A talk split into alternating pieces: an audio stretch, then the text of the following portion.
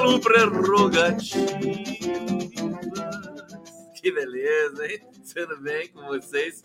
Sejam bem-vindos à live do Conde aqui, começando mais um, mais um capítulo desta novela.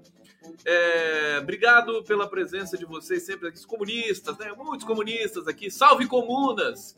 Você sabe que de tanto demonizar comunista, eu, eu passei a gostar mais, né, dessa coisa, dessa alcunha e tudo mais, né? Comunista é bom demais. Você vê que o PCdoB é um dos partidos mais modernos do Brasil e tem e, e é comunista, né? Comunista.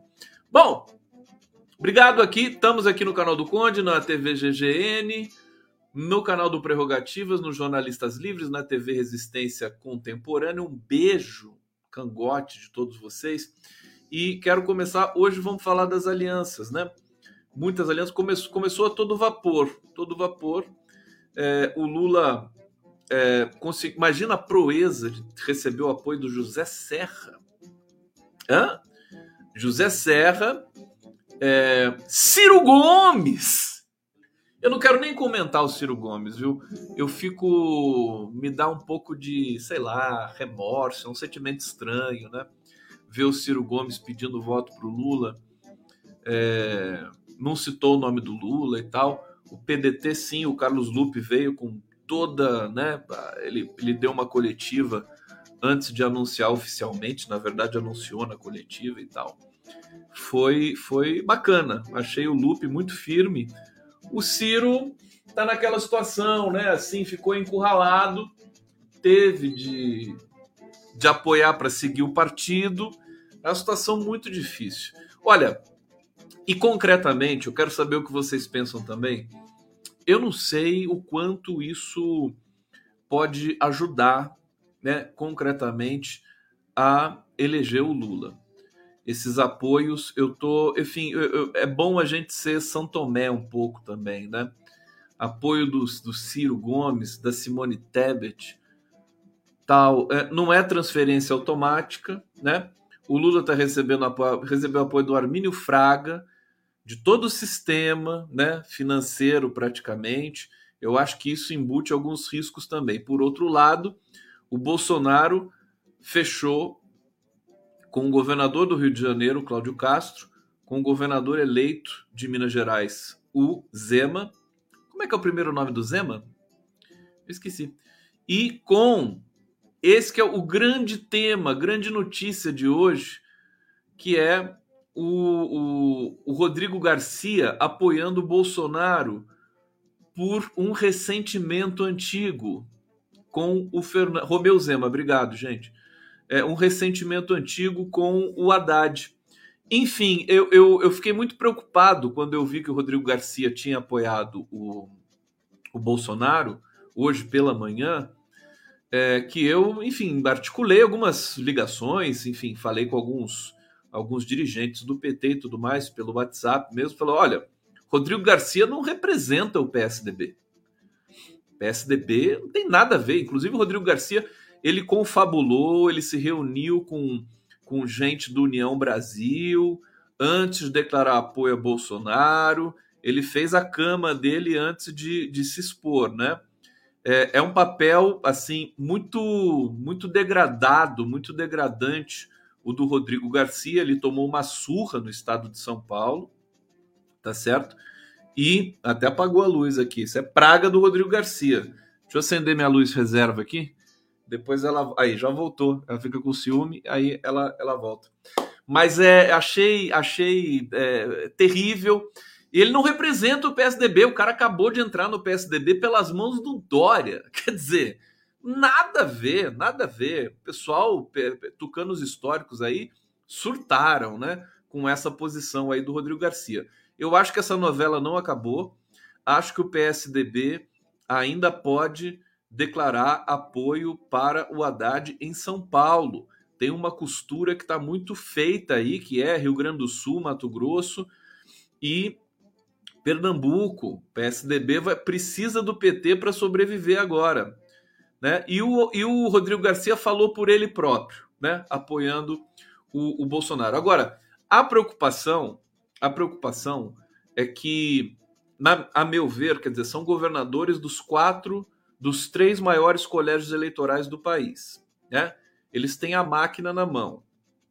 É, a mim, o meu receio é que eles usem essa máquina, como o Bolsonaro usou a máquina é, estatal para em, em, benefício próprio para ajudar o Bolsonaro nessas é, nas eleições no segundo turno, tá certo? Então é bom abrir o olho, é bom abrir o olho sobre essas articulações assim. O, P, o PT faz articulações é, programáticas com afinidades é, afinidades político-partidário ideológicas na medida do possível, às vezes não tem afinidades político-partidárias ideológicas nenhuma, como, por exemplo, José Serra, mas tem uma afinidade em comum que é o espírito democrático, tá certo? Então, é, é, agora, o lado de lá, a, a única afinidade que interessa é o próprio bolso e se manter no poder, mais nada. Né? Mais nada. Por isso eles são capazes de muitas coisas, por isso eles têm uma elasticidade maior para fazer acordos e não vamos esquecer que o Bolsonaro é, é um incumbente, está na presidência da República é, e tem ainda margem de manobra, ainda pode manusear o orçamento é, para poder favorecer um ou outro governador eleito, prefeitos e tudo mais. Olha, eu tô, é, tomando, vamos tomar cuidado, né? Olha, o Lula, na verdade, ele vai ser, ele está sendo mega exigido nessas eleições. E agora no segundo turno vai ser a prova dos nove. Aliás, os nove, né? Os nove. Los nove deditos de Lula, las nueve falanges deste grande líder latino-americano mundial é a prova dos nove, porque Lula vai ter de mostrar uma, um sangue frio, né? Da, amanhã sai a primeira pesquisa IPEC, creio que por volta das. É, amanhã o IPEC deve ser, deixa eu ver, está contratado pela Globo, vai ser, é, Rede Globo, então vai ser no Jornal Nacional, vai ser 8, 8 e meia da noite, né? É, amanhã sai a primeira pesquisa.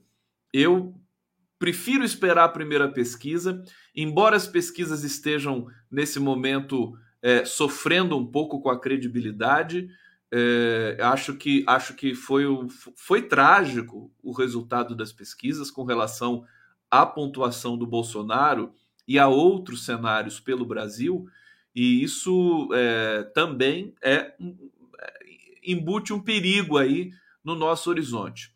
É, mas é, tem, tem que estar tá preparado para qualquer cenário, por exemplo, para que Lula e Bolsonaro estejam meio emparelhados na primeira pesquisa do segundo turno. Eu me lembro, deixa eu contar para vocês, deixa eu fazer uma. Deixa eu desabafar com vocês aqui. Primeiro vamos saudar vocês aqui no bate-papo. Olha, Tarcísio Pena, grande Tarcísio Pena, votar em Bolsonaro é apoiar a possibilidade de um confronto social que será indelével. Você tem toda a razão. Aliás, a gente começa a pensar nessa possibilidade trágica, né? E se Bolsonaro vencer, né? Começa a pensar vamos simular esse cenário, né? Bom, ele está tão, tão enrolado com a justiça, tem tantos processos, tantas investigações contra ele em todas as instâncias do judiciário brasileiro, que ele não vai, ele pode ganhar a eleição e não assumir a presidência da República. Trágico. Também do mesmo jeito. São, são cenários que a gente precisa desenhar antes de é, é, qualquer outra coisa. Evidentemente, cenários que a gente considera remotos, é, mas é bom não é, brincar com é, a realidade nesse país aqui. Ainda mais a campanha começou hoje com artilharia de, de, de questão de vídeos antigos em loja maçônica celebrando o golpe de 64, outro vídeo é, de satanista dizendo que vota em Lula, quer dizer, uma maluquice total significa que vai ser artilharia pesada e, e o PT vai ter de se defender, a, a, Federação Brasil da Esperança vai ter que ter fibra para lidar com esse tipo de jogo sujo. O jogo vai ser sujo. Né? É, não sei, não sei se vai ser possível lidar com isso só dentro da mais estrita do, do mais estrito fair play, do mais estrito fair play. É, vamos, vamos, vamos aguardar, vamos aguardar as primeiras pesquisas com aquelas ponderações costumeiras. Arleta Tere, Tori, Barra, estou ansiosa, temos de sair para a rua, usar vermelho, bottoms para cima desses bolsominions sem violência, mas mostrar que não temos medo. É, aqui, Diógenes Labre, cada vez mais claro, Lula percebido como candidato por uma nação. Lula recebeu realmente muitos, muitos acenos hoje, até a revista que é a Bíblia é, do neoliberalismo, que é a The Economist, é, é, declarou é, que o Lula, só o Lula pode impedir a tragédia Bolsonaro, né? Vou começar com essa notícia para vocês, né? Revista Liberal indica apoio ao ex-presidente, mas afirma que ele deve se mover para o centro. Mais ainda do que ele se moveu, se o Lula for mais para o centro, eu não sei, né? Para onde ele vai parar, né? Porque ele, ele, ele já é de centro, né? ainda e se moveu mais para o centro. Agora precisa ir mais para o centro, querido. Complicado, né? É, e lista série de concessões. Vamos aqui na notícia aberta para vocês. A revista inglesa The Economist, que é publicada às quintas-feiras, adiantou o editorial em que defende que outro mandato é, do populista Jair Bolsonaro seria ruim para o Brasil e o mundo e que só Lula pode impedir isso.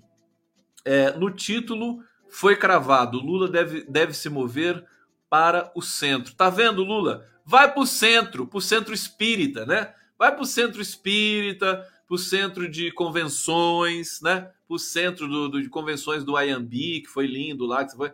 Para o centro, o The Economist quer que o Lula vá para o centro, que bonitinho. A publicação fez uma lista do que, que o presidente precisa ceder para convencer os eleitores indecisos de que podem confiar a ele a sua prosperidade futura. Lula deve anunciar um economista moderado como sua escolha para ministro das Finanças deve garantir aos agricultores que não tolerará invasões de terras organizadas por movimentos sociais próximos a seu partido. Isso não é tão comum quanto os proprietários de terras afirmam, mas é temido. Deve prometer não nacionalizar nenhuma indústria, deve parar de brincar com a ideia perigosa de interferir na liberdade de impressão no Brasil. Deve, deve, deve, deve. Essa é a The Economist. Né? Deve, tá? Dizendo que o Lula tem, tem que fazer isso. Né? Agora, e o Bolsonaro?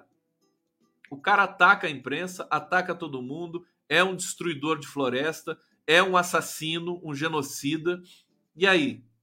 Vai, vai ficar obrigando o Lula a se mover para algum lugar ainda? Acho um pouco patético. Mas, ah, o que acontece? A esquerda, o Brasil tem uma síndrome. Tem uma síndrome que é o seguinte: o, existe a esquerda é deslumbrada com algumas coisas, né? A esquerda tem, tem o petista é deslumbrado eu, vou, eu ainda vou escrever um livro. Vocês conhecem o livro do. É o Euclides da Cunha, né? O sertanejo é, antes de tudo, um forte, né? O livro do Euclides, Os Sertões, né? É, eu vou escrever um livro sobre o PT ainda e vou, e vou começar assim. O petista é, antes de tudo, um ser encantado. Encantado com a Globo, né? Ah, não estou dizendo da militância é, em si, mas o, o, o existe, existe esse glamour e tal, de achar é a coisa atávica do brasileiro. Todo mundo cresceu vendo Rede Globo, o Lula assiste novela, é essa coisa, né? Então a, a Rede Globo realmente está entronizada na nossa atividade cognitiva desde pequenininho, né? Aqueles logotipos do Hans Donner, assim, eles povoam a nossa, as nossas sinapses, né? Os nossos cérebros, né? os neurônios né, solitários que nós temos aqui é, é, é, corajosamente ainda em operação depois de um Brasil tão conflagrado pela burrice, pela ignorância e pela violência. Bom, é, então o Petit, a esquerda tem esse, essa, esse encantamento, gosta, né? Ai, a Anitta, ai, Felipe Neto. Eu tô, eu tô nessa vibe assim porque, porque a gente é, é, é descartado como bagaço de laranja. a gente fica chateado. E como eu não tenho rabo preso com ninguém, eu posso falar à vontade que não tem problema nenhum. É, e aí, mas o que, que acontece? Tem um preço. Aí o petista vê lá a Economist, ou alguém que queira puxar o saco do PT nesse momento para é, ocupar um espaço, né? vê a revista Econômica e acha que é a coisa mais espetacular do mundo. Ah, Economist apoiando Lula, e vai e faz um salseiro danado, quer dizer, não significa coisa nenhuma. Né? Ainda mais para um editorial tão fraco assim. A gente paga muito pau para esses gringos, pelo amor de Deus.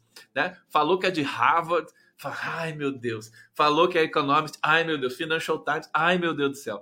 Ah, é bom ser menos vira-latas. Eu acho que isso eu tô, eu tô debochando um pouquinho aqui, meu direito de debochar, mas isso é, é estrategicamente um problema, né? que o PT se afasta é, das suas raízes, das suas bases, né? É, do povo, fica se elitizando demais, né? tem que tomar muito cuidado, porque nesses, nesses movimentos, num segundo turno em que o vale tudo já foi é, estabelecido, né? Aguardem que vai vir artilharia pesada do lado é, de Bolsonaro. Não vai ser fácil, né? A Federação Brasil da Esperança tinha que reservar, tinha que construir um bunker é, de, de resposta, é, é, é, sabe, sem, sem essa pretensão glamorizada de sempre parecer uma criatura pura e, e, e, sabe, existe, existe um pouco essa pretensão. Temos de tomar cuidado com tudo isso, né? Porque vai ser um jogo pesado. Vamos aguardar a primeira pesquisa. Eu acho que os bolsonaristas se assanharam com esse resultado, né? Não vamos esquecer. As pesquisas mergulharam, ninguém soube explicar nada. Nada. Quando eu vejo as pessoas dizendo assim: "Ah, é, o, o, o, IPEC acertou, as pesquisas acertaram. Tá cheio de jornalista aí dizendo, oh, as pesquisas acertaram. As pesquisas... Eles ficam repetindo que nem um, é um papagaio, né? As pesquisas acertaram. Eles acertaram o quê? Não acertaram nada. Comprometeram. Comprometeram a nossa, a nossa expectativa. Você imagina, imaginem vocês, depois desse primeiro turno, se o IPEC, eu falei isso ontem para vocês, né? Se na véspera das eleições o IPEC bota lá Lula é, 54%, Bolsonaro 46%. Qual é qual é a condição que nós temos de acreditar nesse dado? Não é verdade? Qual é a condição que nós temos? Quer dizer, se, se der esse dado, é tá, tá completamente incerto o resultado das eleições. Completamente incerto. Né? Teria de dar 60 a 40, no mínimo, né?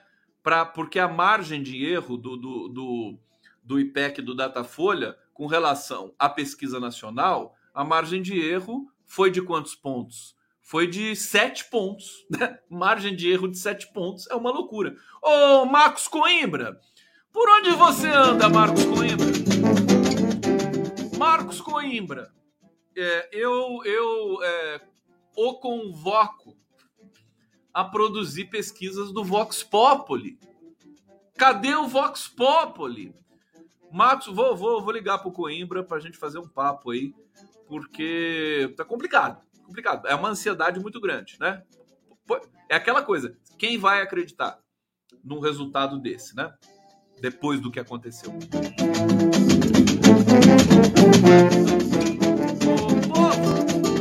Olha, Lucilândia Pereira está dizendo aqui, vi um vídeo de Cajuru onde ele diz no Senado que a distância de Moro.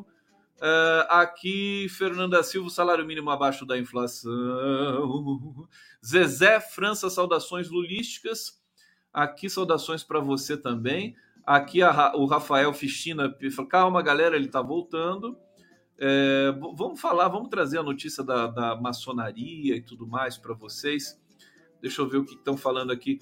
Maria Noemi, chama esse pessoal das pesquisas, Conde, para o podcast. Sim, vou chamar. É, aliás, pode ser para qualquer momento, porque é um assunto urgente. É, aqui, Roseli Maria Domingos. Conde, vamos fortalecer a campanha em. É, em, em a, no Acre, estado do Xixilento, é, que tem um candidato do PT no segundo turno. É no Acre? É isso? Vamos, ué. Vamos, tô dentro. É, vou trazer mais uma notícia aqui para vocês.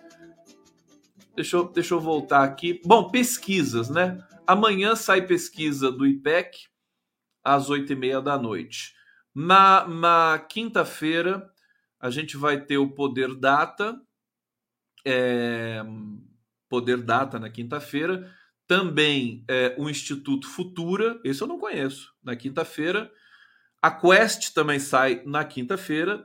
Datafolha sai na sexta-feira e o Paranauê, Instituto Paranauê Pesquisas, sai na sexta-feira. A gente, a gente agora tem, tem de fazer, eu acho que a gente precisa também fazer, se retratar, né? A gente criticou tanto o Instituto Paraná Pesquisas, que dava o Bolsonaro muito mais acima ali, que ele estava certo. Desculpa, né? Desculpa. Eu ia, eu ia desabafar, eu ia com, lembrar do, do, das eleições de 2018 então vamos lá. É, em 2018, o Datafolha e o Ibope, não era IPEC ainda, né? Eles deram, salvo engano, 55 a 45 para o Bolsonaro contra o Haddad, né? Eles cravaram esse, resultado, acertaram no segundo turno. No segundo turno, é, no primeiro turno, eles erraram bastante também. Não, acho que não na presidencial. Mas o detalhe, e eu me lembro muito bem disso, eu fiquei chocado, do primeiro para o segundo turno, todas as simulações de segundo turno no primeiro turno, vocês estão me entendendo? Todas as simulações entre Bolsonaro e Haddad no primeiro turno, simulações de segundo turno no primeiro turno, elas davam o Haddad vencendo, né? Uma diferença que era acho que de 5 a 10 pontos. Certo? Quando a eleição foi para o segundo turno efetivamente, a primeira pesquisa que saiu é, simulando o segundo turno deu o Bolsonaro na frente do Haddad. Eu falei, o que, que aconteceu? Como é que todas as pesquisas, o que, que mudou, né? Todas as pesquisas do primeiro turno, simulando o segundo, davam o Haddad na frente e a primeira pesquisa do segundo turno, já no segundo turno, deu o Bolsonaro na frente. É uma coisa, uma distância de uma semana. Então, é por isso que eu estou uh, é, apreensivo com o que as pesquisas vão mostrar a partir de amanhã. Que número que vai ser que vai ser apresentado. Eu acho que não vai ser o número das simulações de segundo turno que a gente conhece, em que o Lula aparecia com 54 é, e o Bolsonaro com 40, alguma coisa assim, né? De votos totais, não de votos válidos, né? De votos válidos, o Lula queria para quase 60%. Bom, é uma questão, é uma questão técnica e vamos ficar atentos a isso. É, é, e aí, é, é nessa, nesse mesmo processo em 2018, o Vox, a Vox Populi publicou uma pesquisa, inclusive financiada pelo, pelo, por vocês, né? Pelo público do Brasil 247. Foi fantástico isso. Aliás, acho que a gente tem de repetir isso, né? Financiar. Vocês não concordam com isso? Acho que a gente tem de financiar uma pesquisa, né? Com dinheiro do, do, do, do, do público, sabe? Chega de banco bancando pesquisas, né? Vamos fazer uma pesquisa é, com um rateio aqui. É, nós temos tanta gente aqui no nosso coletivo. Vamos ter que fazer uma pesquisa. Vamos, Marcos Coimbra, vamos mobilizar o Vox Populi aí de novo para fazer uma pesquisa.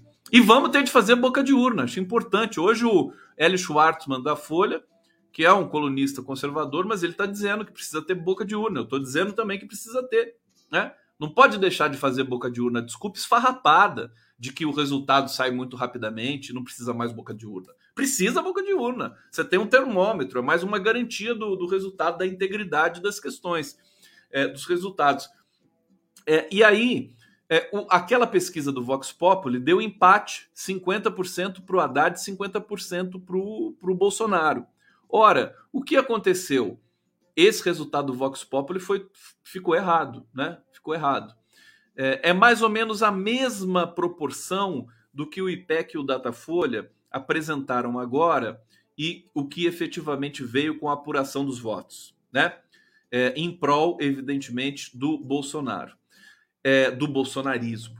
E o que eu pensei naquele momento é o seguinte: é, eu imaginei assim, o, o Ibope e o Datafolha, eles estão de posse de um protocolo bolsonarista subterrâneo, de, de que, que pode ser que pode ser algoritmizado, que pode ser calculado, que pode ser é, é, equacionado em números, né?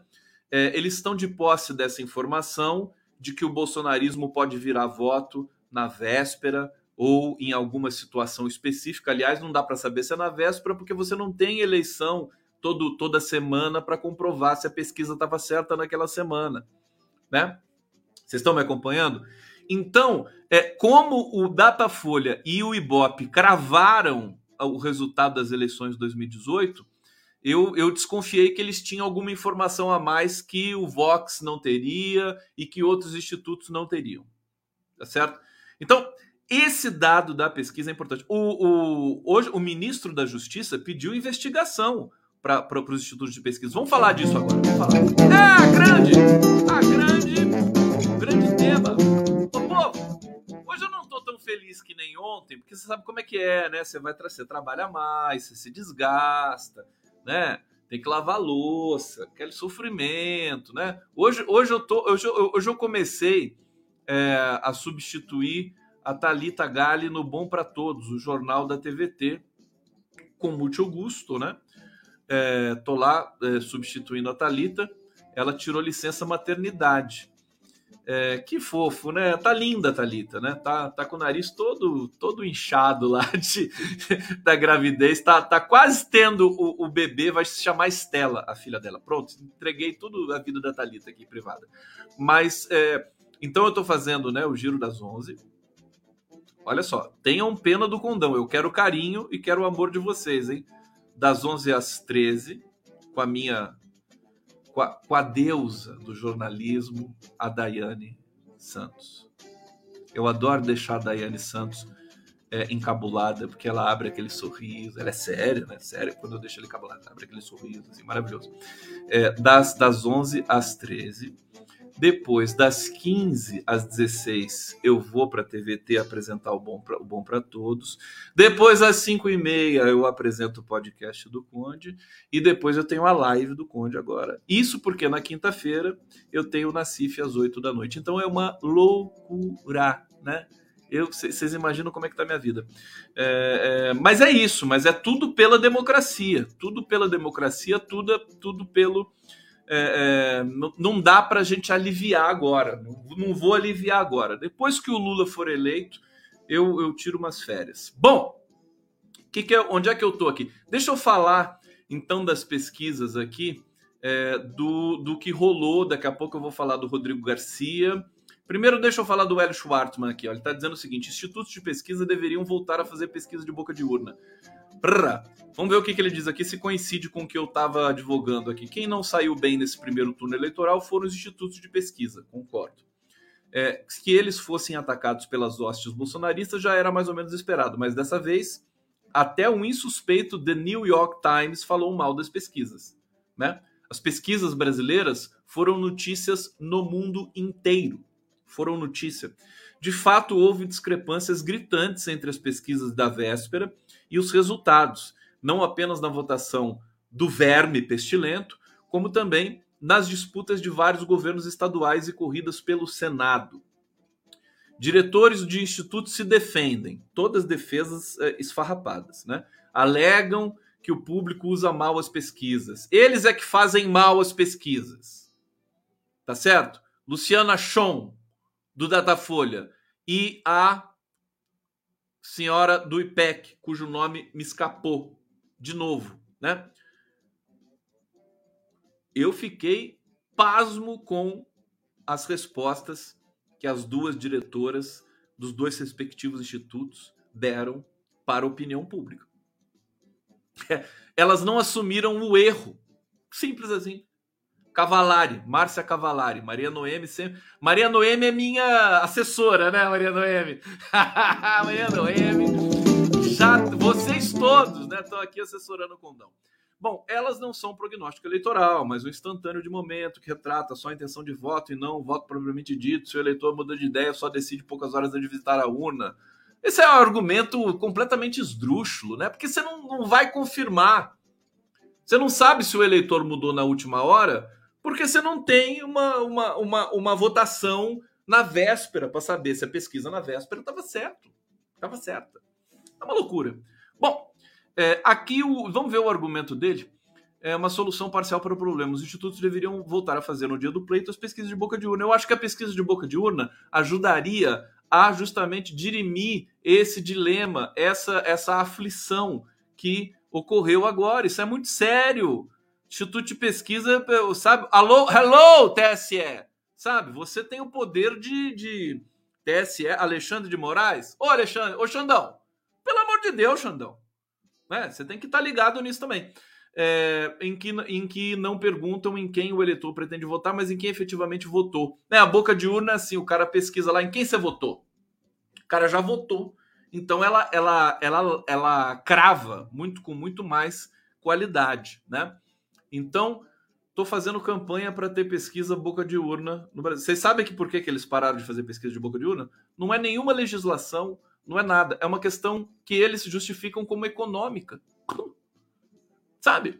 Cara, só o banco, o banco genial que contrata a Quest, sabe? O, o dinheiro de uma pesquisa é dinheiro troco de pinga para o banco. 500 mil reais, assim, sabe?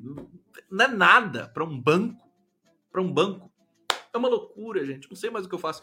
É, vamos, vamos, vocês vão fazer algum superchat para mim aqui hoje? Hoje não tem? Tá, tá, né? tá chegando o dia de boleto, hein? Chegando o dia de boleto aqui. Eu tô preocupado também, viu? Aqui o Anderson Mendes está dizendo: estou preocupado. Eu tô preocupado. Eu tô preocupado mas eu acho melhor a gente enfrentar a realidade do que ficar se iludindo, achar que está tudo bem. Né? Por exemplo, achar que o apoio do Ciro Gomes e da Simone Tebet é bom para a gente, eu acho que é otimismo demais. Né? Otimismo demais. Sabe? Prime primeiro lugar, o, o, o eleitor não é rebanho. Eleitor não é rebanho. Né? Tratar o eleitor como rebanho é muito feio. Né? Eu acho assim, o apoio do, do, do, do PDT, PDT teve 3% dos votos. Né? Muito voto útil foi para o Bolsonaro, segundo algumas especulações aí de última ordem. É, eu acho que é, é, a, a, o que vai fazer uma campanha ganhar né, são, é um conjunto de coisas. Mas é preciso dar o recado, fazer, né? Coisa que o Lula sabe fazer muito bem. Isso é o mais importante de tudo. É isso que, que mexe com milhões, não são essas operações pontuais, né? De muito toma lá da cá. É terrível essa, essa, essa política das alianças é, é meio deprimente, é uma coisa assim que é uma coisa chata, né? Chata de fazer. Bom, bom deixa eu trazer aqui então sobre as pesquisas. É, tem, tem coisas. Olha aqui, ministro da Justiça manda PF investigar institutos de pesquisa. Anderson Torre diz que pedido atende representação que aponta supostas condutas que caracterizam a prática de crimes por alguns institutos. Era tudo que o Bolsonaro queria, hein? Vamos lembrar isso. Que essa esse, esse erro da, dos institutos de pesquisa era tudo que o Bolsonaro queria. E ainda errou contra o Bolsonaro. Ele tem argumento.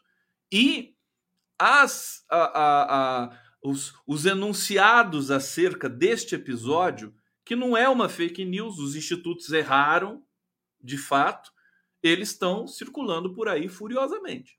Né? Ministro da Justiça e Segurança Pública Anderson Torres afirmou nesta terça-feira que encaminhou à Polícia Federal um pedido para abrir um inquérito sobre os institutos de pesquisa eleitorais, de pesquisas eleitorais.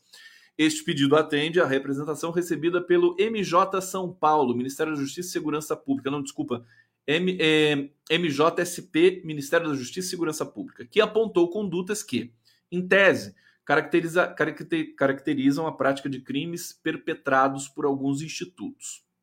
O advogado é, é, Luiz Francisco de Carvalho Filho disse que não há fundamento jurídico para o inquérito contra os institutos. Ainda não conheço detalhes, mas não há fundamento jurídico para esse inquérito. É uma tentativa de intimidação bizonha. Puxa, vamos ter um pouco de humildade, né? Tudo bem que Polícia Federal talvez seja um pouco forte demais, mas os institutos erraram, gente. Assume isso, pelo amor de Deus. Quando a, a Folha tem um, um quadro chamado Erramos, quando eles erram, eles colocam lá, erramos, né? Tá lá, tem que, tem que falar que errou, sabe? Pode ficar se justificando assim, parece negacionismo isso.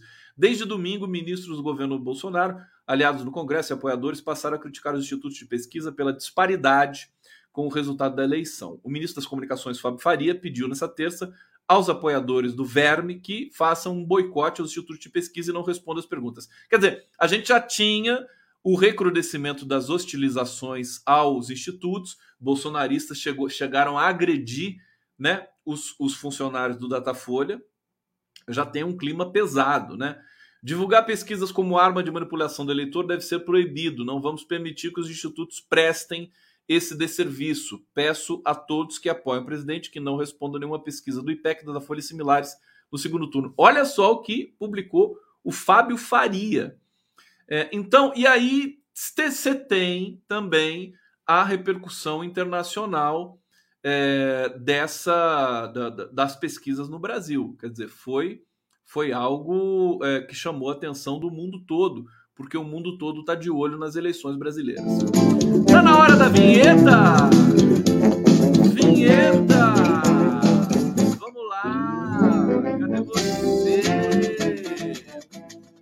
Nessa aqui dos trabalhadores.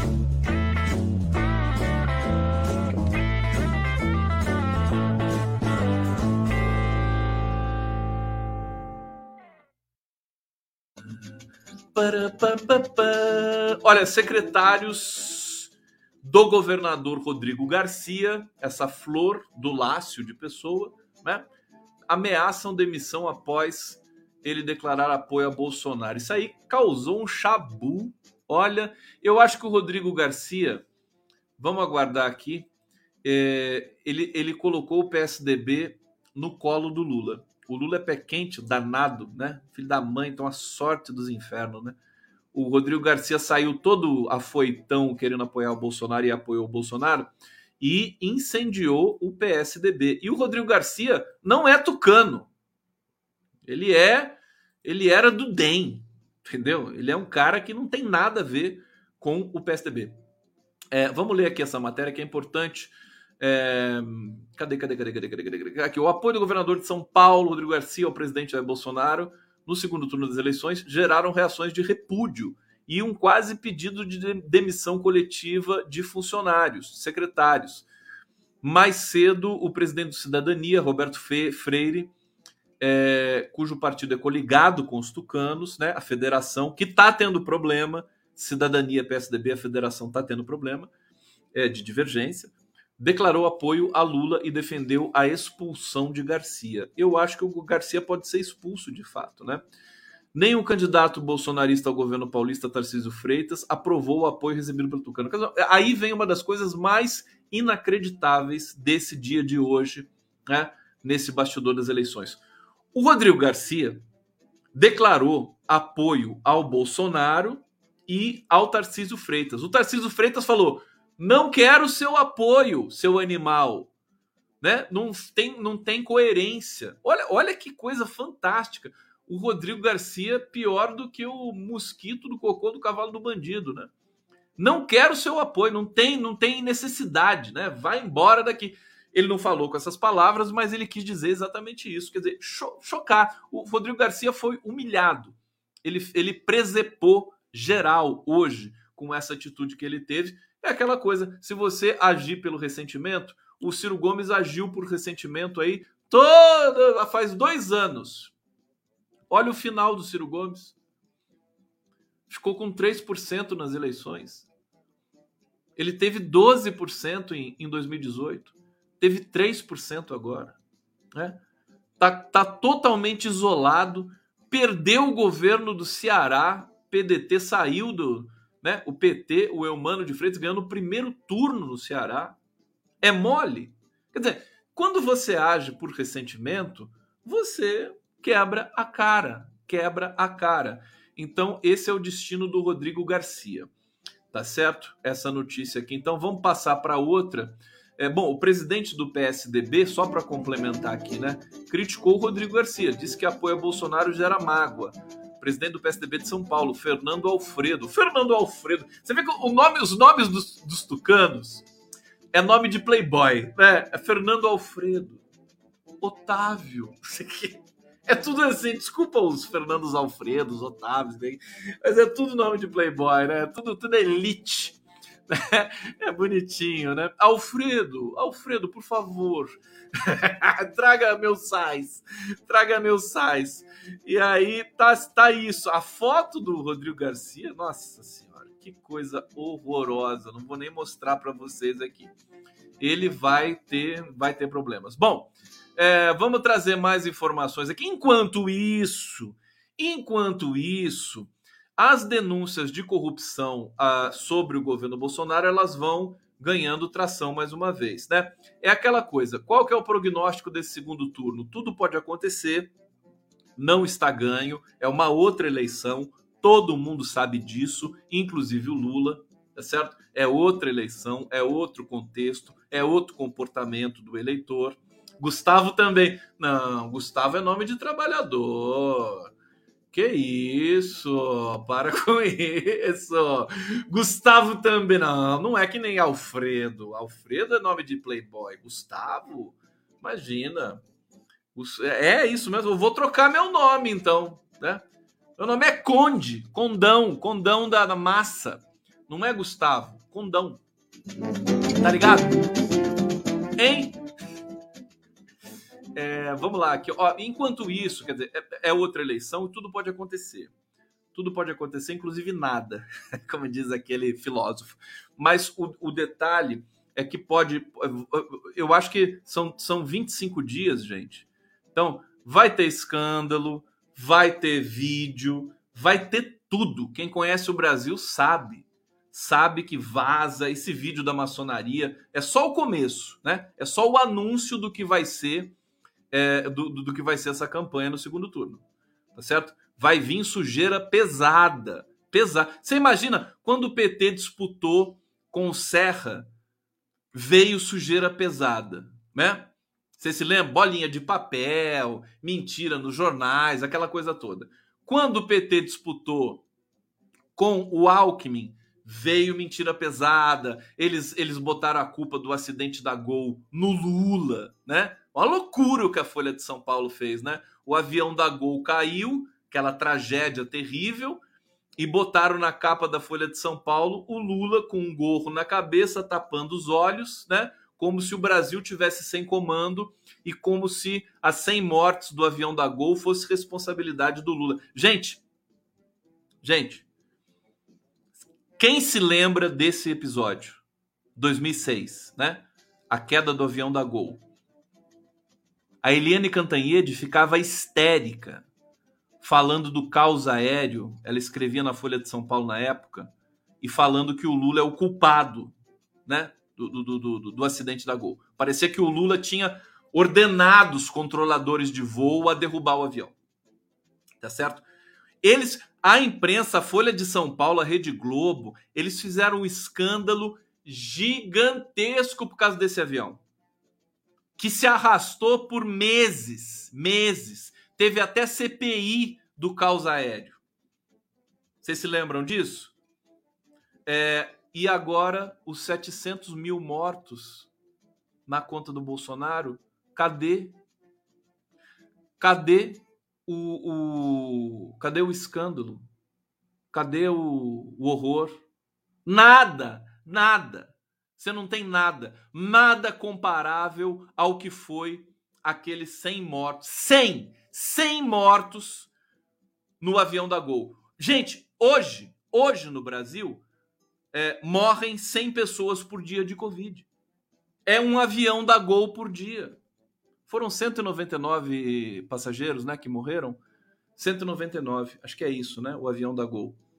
É uma loucura a desproporção de tratamento editorial com relação a essas questões. Bom, aí, mas eu quero dizer o seguinte: as denúncias de corrupção, de, de é, da coisa da, da, da imobiliária, Bolsonaro e tudo mais. Olha só isso aqui. Crescem denúncias de empresários chantageando empregados e fornecedores a votarem em Bolsonaro. Hoje, hoje vazou um vídeo por aí é, de um funcionário que estava oferecendo 200 reais para os funcionários de um, de um, de um patrão, né? Oferecendo 200 reais para os funcionários votarem no Bolsonaro. Então, é, a gente está tendo Defensoria Pública e Ministério Público do Trabalho investigam casos em que empresas ameaçam cortar gastos e empregos se Lula vencer a eleição. Olha a covardia, olha o jogo baixo. Isso está acontecendo no Brasil inteiro, a matéria da revista Piauí. Enfim, o jogo é a artilharia é pesada. É pesada. Aí eu estava dizendo para vocês, se o, o, o, o Lula enfrentou jogo baixo com Collor em 89, a edição do debate, o sequestro do Abílio Diniz, né?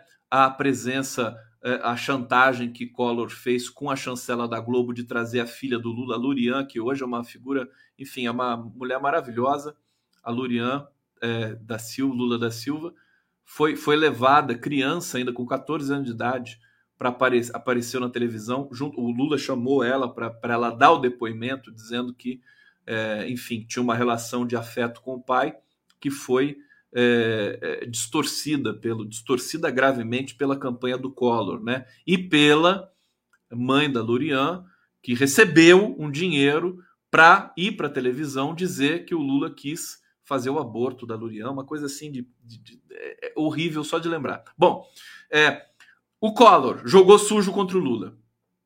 FHC em, 2000, em 1994 também jogou sujo contra o Lula né? O plano real foi tudo para impedir o Lula de chegar à presidência da República. Toda aquela movimentação lá. Né? 98, fraude também. O, o, o FHC deu golpe porque ele passou a emenda da reeleição em 97, comprando parlamentares.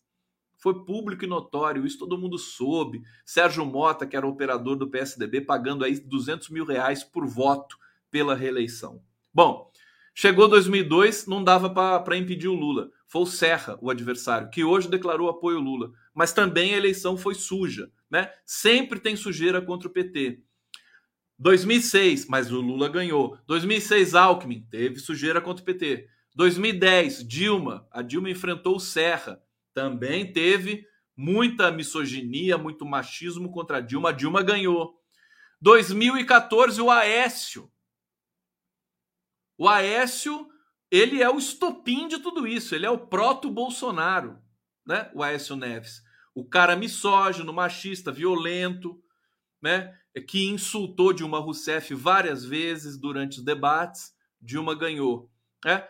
Por que agora eu vou acreditar que o, Bolso, o Bolsonaro, que é o, o mais canalha de todos os, os, os, seres humanos do planeta Terra, o mais canalha mentiroso, né, de todos, por que, que eu vou acreditar que ele vai fazer é, um segundo turno em paridade de, de, de, forças com Lula, do ponto de vista dos recursos materiais e tudo mais? Tem muito dinheiro rolando.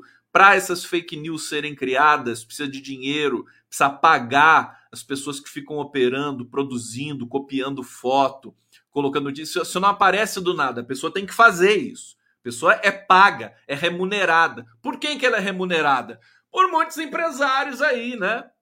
O Alexandre de Moraes tentou, o Alexandre de Moraes tentou coibir um pouco é, com aquela operação contra os empresários bolsonaristas, Luciano Hang e tudo mais, mas a, a, a opinião pública, leia-se a imprensa, tal, Folha, Globo e tudo mais, esse circuitinho do poder no, no Brasil, é, estrelou, né? Muitos advogados também apareceram dizendo que havia ilegalidade ali na operação de busca e apreensão desses empresários. E aí o Alexandre de Moraes recuou. Né? E aí o que está acontecendo? Alguém aqui duvida que o Luciano Hang está financiando fake news contra o Lula? Gente, pelo amor de Deus, não sejamos ingênuos. Né? Então, esse é o ponto. Vamos aguardar. Amanhã tem pesquisa. A partir dessa dessa pesquisa, a gente vai calibrar, mesmo com a, a falta de credibilidade dessas pesquisas, mas elas elas movimentam, são, foram as pesquisas que movimentaram as alianças, né? Foram as pesquisas que movimentaram aí todo esse leque de alianças que o Lula constituiu. Se o Lula não tivesse liderando desse jeito, não ia fazer esse esse o Alckmin não ia aceitar ser vice do Lula se o Lula não tivesse com 50% das intenções de voto. Certo? Então as pesquisas, elas são relevantes, mesmo se elas tiverem problemas técnicos, metodológicos. Bom, olha aqui é, mais notícias para vocês. Ah, essa história da maçonaria, né? Não sei se vocês viram, eu, eu, também não fiquei perdendo muito tempo com isso, porque eu acho muito degradante, né? Eu comecei a ver o vídeo da maçonaria, aquele, aquele verme maçom dizendo assim, né? Vamos celebrar 1964, quando nós é, defendemos a democracia com a revolução. Ah, para com isso, né, cara? Que nojo. Então, assim, não, isso eu realmente eu não, eu não consigo ver isso, tá? Eu tenho problema, tenho problema é, psicológico. Então, aqui, bolsonaristas entraram em parafuso com o vídeo do verme na maçonaria.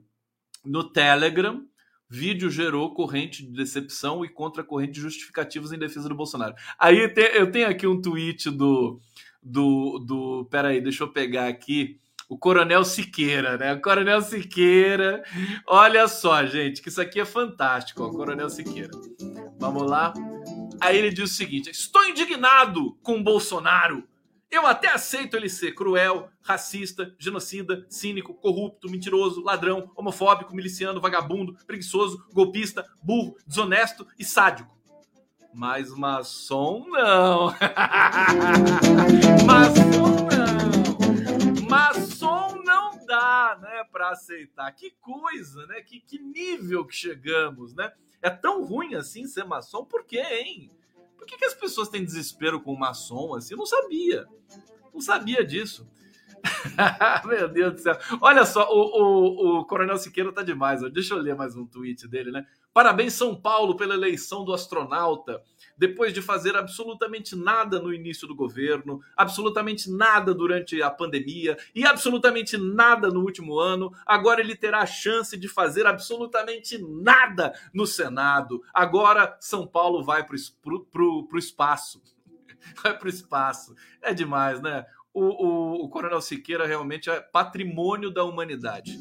É, aqui, o, que, que, o que ele fala do Tarciso? Olha só, se o Tarciso ganhar em São Paulo, ele vai precisar ir para lá ou pode governar do Rio de Janeiro mesmo, onde ele sempre morou? Eu queria votar nele, mas não quero incomodar. Eu não quero incomodar. Que bonitinho. Esse é o Coronel Siqueira, grande Coronel Siqueira, maravilhoso. É melhor que o Zé Simão, né? Já ultrapassou o Zé Simão. Tem que ir para a Folha de São Paulo, o Coronel Siqueira. Abrir uma coluna lá na, na, Folha de São Paulo e ser remunerado por isso. Parece que ele não ganha nada, né? Mas ele está com quase 300 mil seguidores no Twitter já. Bom, os bolsonaristas entraram em parafuso. A não ser porquê. Bom dia, amigos. Eu vi uma notícia que o nosso presidente é maçom. Estou muito desapontado. Esse é um dos comentários que exemplifica parte da decepção de alguns bolsonaristas em grupos de Telegram nessa terça-feira. Né? Aí, aí vem lá, né? O Bolsonaro é maçom? A maçonaria criou o comunismo. Olha o nível.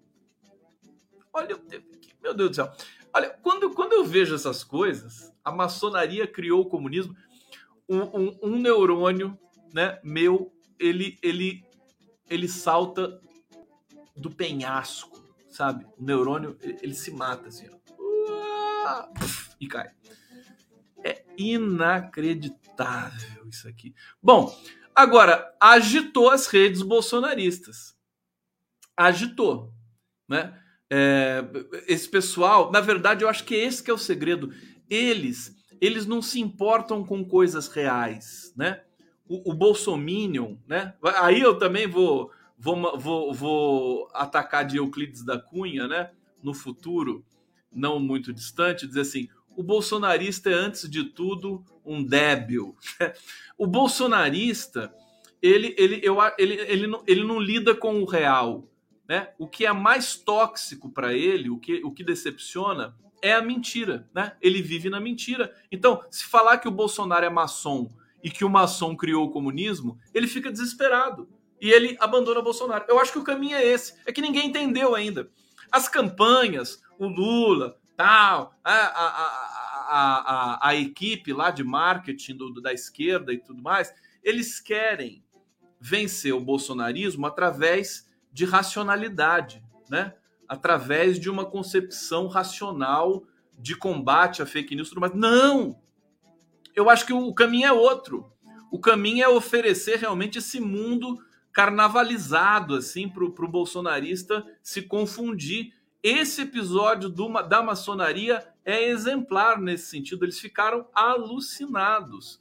Ficaram alucinados. Pode ter sido, inclusive, é, é, muito prejudicial para o Bolsonaro. A coisa foi séria, não, não é trivial, né? Bom, deixa eu fechar aqui nosso papo de hoje, destacando o Zé Serra, que diz que vai votar em Lula, né? É, é, ele vai votar em Luiz Inácio Lula da Silva, lá, lá. ele disse: não vou me alongar né, sobre o tema, diante de alternativas postas, votarei em Lula. E pela mesma razão, em São Paulo, meu voto será de Tarcísio Freitas. Ele vai votar em Lula e em Tarcísio Freitas. Tadinho do Serra, realmente já não está entendendo, mas não está ligando mais lé com cré. Mas, né? Agora, a, a esquerda comemora. ah, o Serra apoiou o Lula. Grande merda isso, gente. Putz, é, eu vou te contar, viu? A gente tem que realmente é, precisa de um banho de MST, né? É, para a esquerda ficar um pouco mais, né? Um pouco mais robusta e tudo mais, né? Bom, deixa eu ver o que mais eu tenho aqui para vocês antes de encerrar. É, já falei da Economist. É, olha só, PT articula encontro com economistas tucanos e ciristas. Nisso o PT é craque, né? Ele vai, vai fazer, vai enrolar. Eu, eu achei o máximo aquela reunião lá do, do Lula com os empresários ali, que foi o Abílio Diniz, foi, foi o pessoal ali, o, o, cara do banco BTG, o André Esteves, né? Na casa de um figurão aí tudo mais, teve vinho. O, o, o Pedro Serrano foi lá. Eu vou entrevistar o Pedro Serrano na quinta.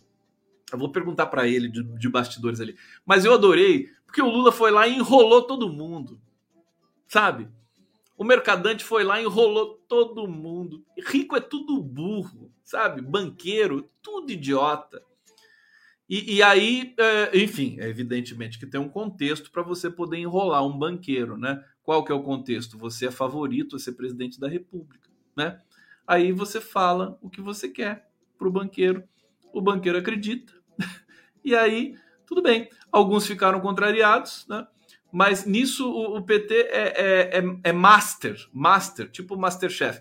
E vai reunir economistas do, do, do do Ciro Gomes e que mais? Economistas de onde mais? Deixa eu ver aqui. Tucanos e ciristas. Vai ser o maior barato. Eles vão se integrar todo mundo lá. O mercadante vai vai fazer a farra ali, vai servir cafezinho. Não, ele não, né? Vai mandar alguém servir cafezinho, água, aquela coisa toda. Todo mundo vai ficar feliz, né? Vão tirar fotos, vão botar nas redes e pronto. esse é um pouco. Sabe? A gente não pode se levar muito a sério, viu? O, o Lula sabe tão bem disso a esquerda se leva muito a sério, sabe? Não pode. Você tem que dar uma relaxada, sabe? Você tem que zombar um pouco dessas coisas aí. E aí, assim, aos trancos e barrancos, entre mortos e feridos, a gente está conquistando nosso espaço. Vamos aguardar. É, ontem eu estava muito animado. Hoje, é, hoje começa a labuta, né? Que rima com labuta mesmo, né?